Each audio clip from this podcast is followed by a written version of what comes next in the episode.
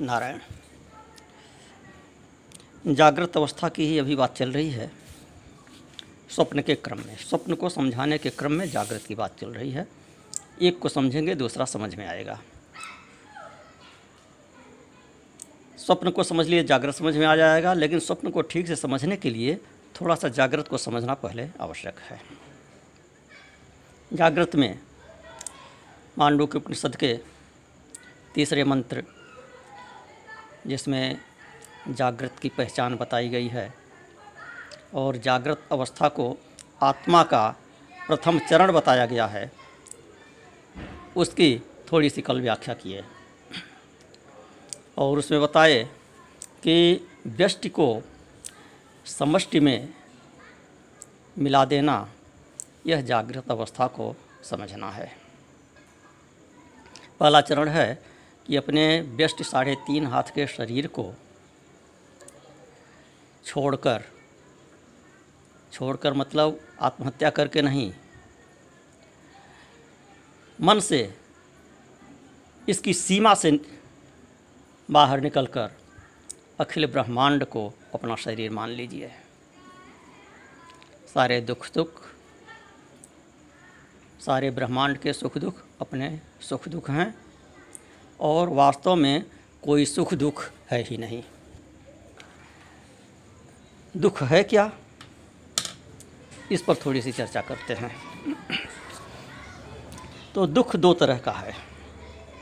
एक तो वस्तुओं की कमी बेसी से दुख होता है और एक मन की परिस्थिति बदलने से दुख होता है। अर्थात एक बाहरी होता है, भौतिक और एक मानसिक।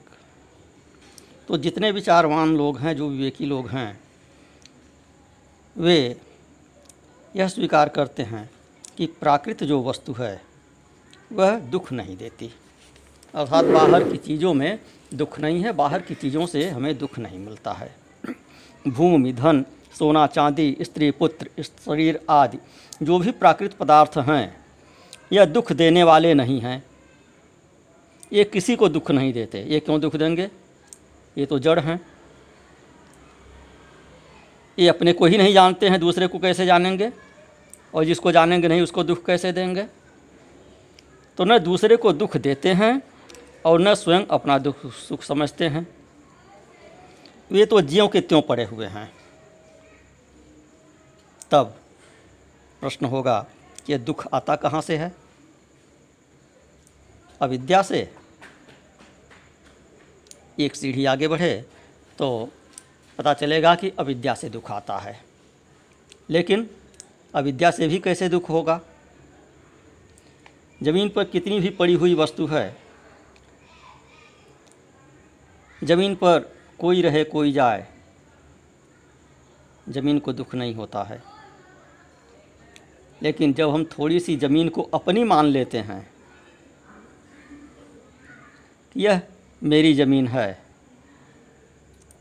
तब उस पर कोई कब्जा करे तो दुख होता है। ज़मीन हमको दुख नहीं देती है। ज़मीन से हमारा संबंध हमको दुख देता है। ऐसे ज़मीन पड़ी हुई है,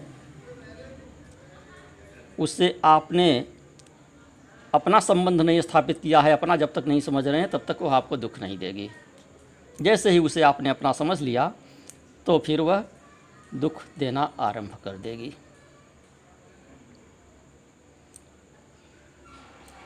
संसार में न जाने कितना स्वर्ण भंडार है। इस हाथ से उस हाथ में जाना रहता है। मुद्रा, स्वर्णमान की मुद्रा, रुपया, डॉलर आता जाता रहता है।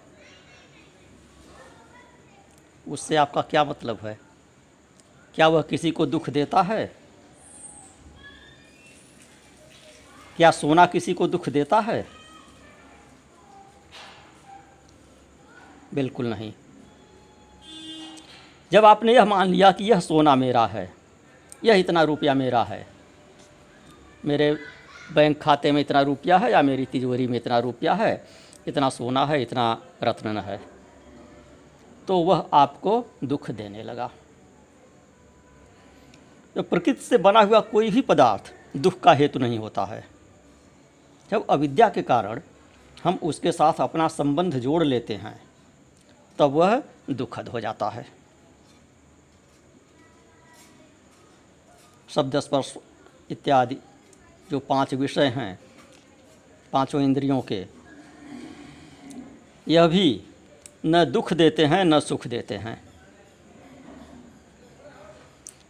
पृथ्वी जल इत्यादि जो पाँच भूत हैं। पृथ्वी जल, अग्नि, वायु, आकाश यह भी न सुख देते हैं, न दुख देते हैं। तो अब इनका जो कारणभूत तामस अहंकार है, क्या वह दुख देता है? वह भी दुखद नहीं है। तो क्या इंद्रियाँ दुख देती हैं? आँख, कान, नाक, जिहवा त्वचा इत्यादि दुख देते हैं, ये भी दुख नहीं देते हैं, ये भी प्राकृत हैं। जो प्राकृत है, वह किसी को दुख नहीं देती। कोई भी प्राकृत वस्तु किसी को दुख नहीं देती है। ये पंच प्राण भी दुख नहीं देते हैं। तो फिर क्या अहंकार दुख देता है? कि जिसे मैंने आँख से देखा वही मैं पाँव से चल रहा हूँ, जिसे मैंने त्वचा से स्पर्श किया। जिस मैंने त्वचा से स्पर्श किया, वही मैं हाथ से पकड़ रहा हूँ। तो जो पकड़ने और छूने में, जो देखने और चलने में एकता का व्यवस्थापक अहंकार है, वह अहंकार भी प्राकृत है। इसलिए वह अहंकार भी दुख नहीं देता।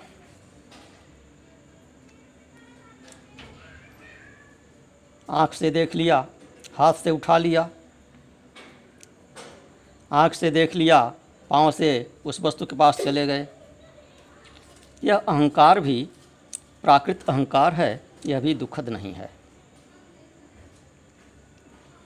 और यह अहंकार जो है, वह योगियों का भी निवृत्त नहीं होता है। समाधि लगने के बाद जब उठेंगे, तब उनको यह अनुभव होगा कि यह हाथ उठ रहा है, मुँह तक जा रहा है, कोई वस्तु उठा रहा है, मुँह में डाल रहा है, मुँह खा रहा है, आँख देख रही है, पाँव चल रहा है। और वह हाथ से उठाने वाला, आँख से देखने वाला, पाँव से चलने वाला, मुँह से खाने वाला, वह मैं हूँ।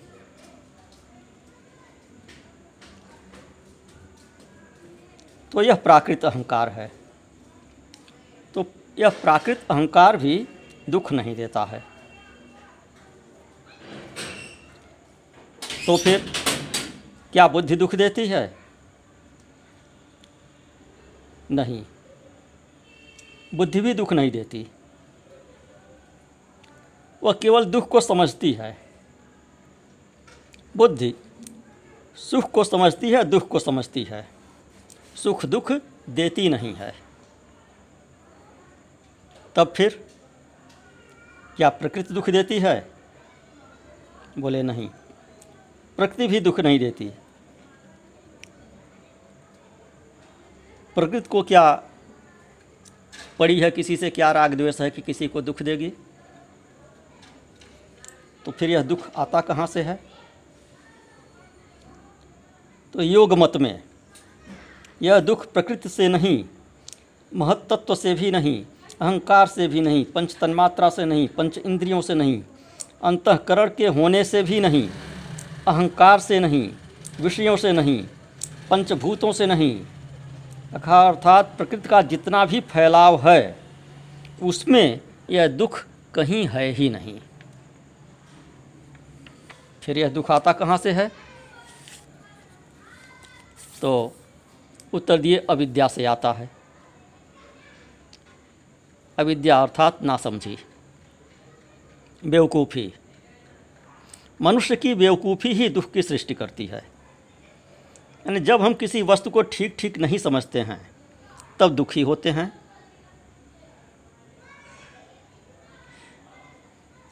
जब वस्तुओं के साथ एकता स्थापित कर लेते हैं तब दुखी होते हैं। जो दृष्टा पुरुष है, जो साक्षी है, वह जब अहंकार के साथ एकता स्थापित कर लेता है। प्राकृत अहंकार से तो क्रिया की व्यवस्था हो रही है। वह तो सुषुप्ति में भी अपना काम करता है। रक्त संचरण शरीर में होता रहता है, नसों में रक्त प्रवाह सुषुप्ति में भी चलता रहता है। जागृत सुषुप्ति तीनों समय में चल रहा है। प्राण तीनों समय अपना काम कर रहा है। तो यह जो अस्मिता है, अस्मिभाव, मैं पना, क्या यह दुख देता है? यह भी दुख नहीं देता। मैं तो पुरुष है, दृष्टा है, और अहंकार प्राकृत है। यह चेतन पुरुष का जो प्राकृत अहंकार में मैं पना है यह दुख देता है।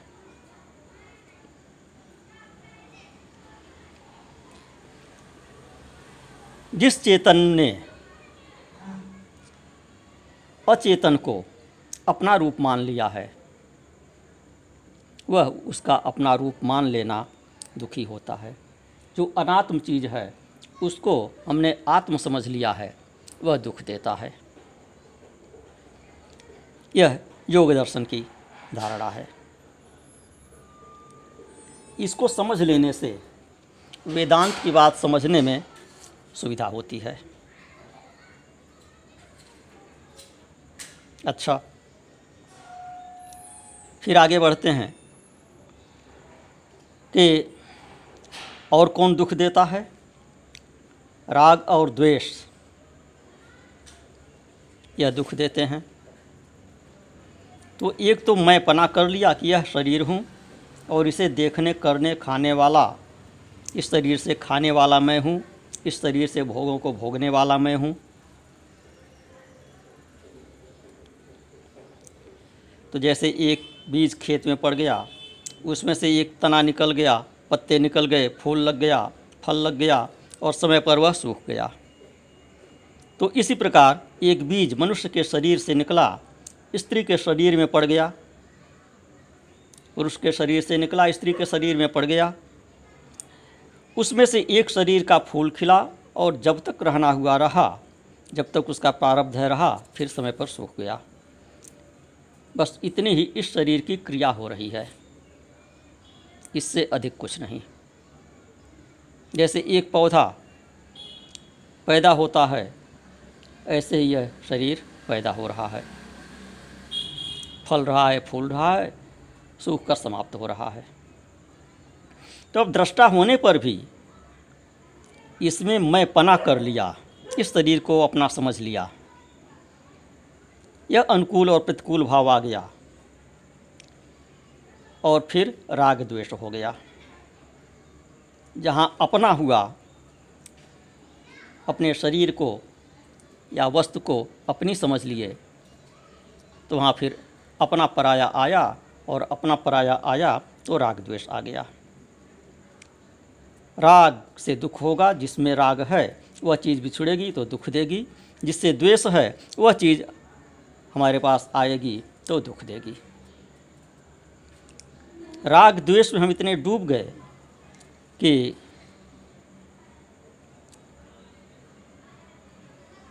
एक मच्छर भी घर में आता है तो उसको मार डालते हैं। यह भी राग द्वेष के कारण ही होता है।